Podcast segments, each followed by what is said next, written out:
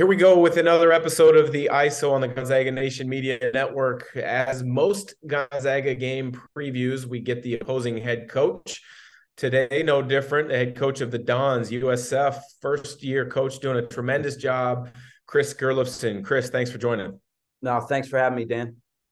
Well, you guys have had some bright spots this season. You guys have also, as mentioned off camera, a couple disappointing stretches. Um, when things are going well at the hilltop, they're going really well. You guys knocked off at the time number 25 Arizona State, where you guys were up by nearly 40 for many stretches of the second half. When you guys are playing your best basketball, what does it look like?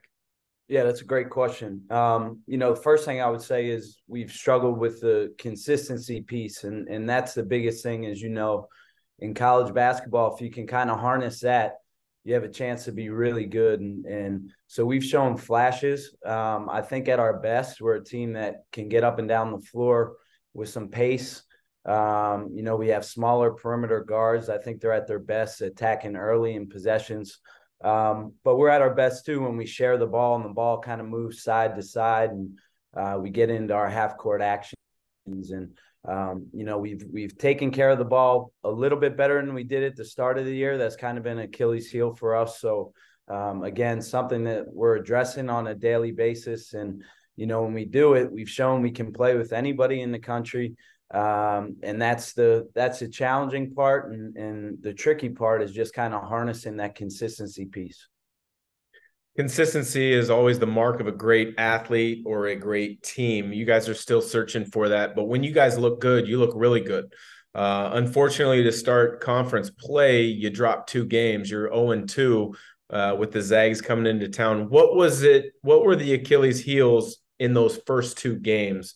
I know one of the games you guys really didn't shoot well from the three point line. Another game, uh, San Diego took 33 free throw attempts. Yep. What, are, what have been the differences? Yeah, no, um, you know, I think in both games we've put teams at the free throw line way too many times, and we had addressed that earlier in the year. And you know, before Christmas break, I thought we were trending in the right direction in terms of a lot of the stuff that had given us problems. Um, and for whatever reason, in these first two games, we're fouling too much, uh, giving teams, you know, easy points at the free throw line, free money and we need to do a better job of defending without fouling. Um, you know, and and we cannot let missing shots or you know when we're making threes, um, we're hard to deal with, but we can't let that define us. You know, and that can't affect the other end of the floor. Um, you know, offense can affect the defense and vice versa, and we've struggled a little bit with that. So. Um, all things that I'm confident that we'll fix uh, and get better at as the season goes on. But unfortunately, we've had to learn the hard way here in these first two conference games. And and as you know, every game in conference is a war and a battle, and there are no no off nights in the WCC. You guys lost Jamari Bouyea from a year ago, who was one of the best players in recent memory in the WCC. Khalil Shabazz flirted with transferring, transferring, flirted with trying to eh, start a professional career. He's back. Uh, I've called him Jamari Bouyea 2.0 because you guys rely on him a ton. How good has Shabazz been this year for you guys? No, he he's great. He, he's somebody that I have a lot of trust in. Um, you know, he's been through the wars of what this league is about. Um, has helped us win a lot of games here over his career.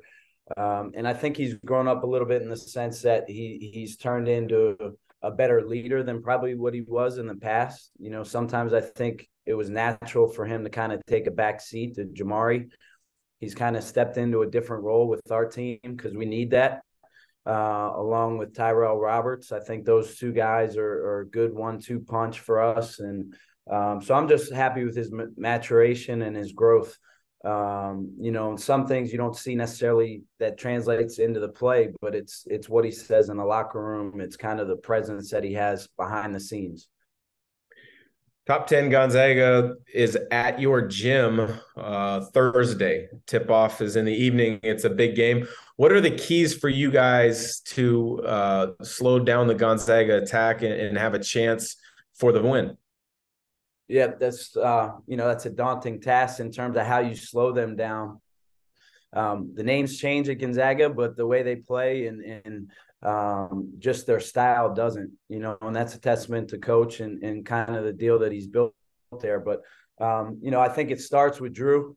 You know, I, I don't know if they're, you know, he's faced just about every kind of defense you can face and, and figured out ways to score and be uh, tremendously uh, effective with his field goal percentage. Um, 66% from the floor is, is amazing.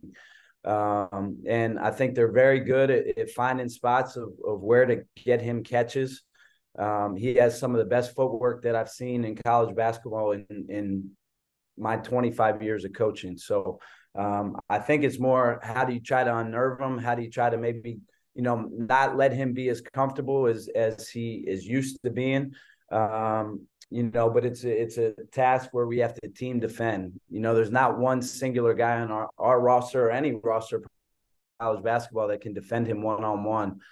So it's going to be a team defensive uh, approach with him. Um, you know, maybe mix defenses up a little bit to try to try to keep them off balance. Um, you know, but we'll have our hands full, but we're we're ready for the fight. And, you know, we like when our backs are against the wall. Last question, coach, because I know you've got a lot of different things on your plate right now. Uh, former Gonzaga teammate of mine and roommate Kyle Bankhead is on your staff now. How hard is it to temper maybe his emotions the, during a, a week where he's preparing to face his alma mater? And second part of that is, does he still have any Gonzaga gear, or have you kind of completely eliminated that from his wardrobe?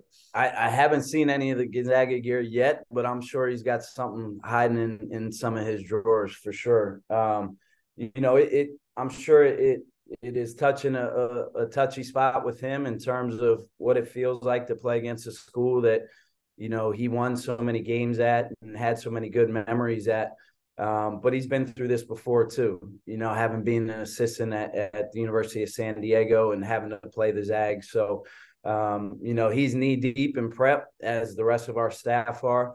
Um, and he's a professional in, in every sense of the word. And, and we're so happy to have him here on staff. And, um, but if he doesn't have the cheat code in terms of how to beat the Zags, he may, he may not be here next week. So, um, a lot riding on the, uh, on the game for him, but no, he, he is a, uh, tremendous asset to me and, and our team and the staff. Awesome. Well, best of luck. I appreciate the time and uh, hopefully things go well for you on Thursday night. I appreciate it, Dan. Always good catching up.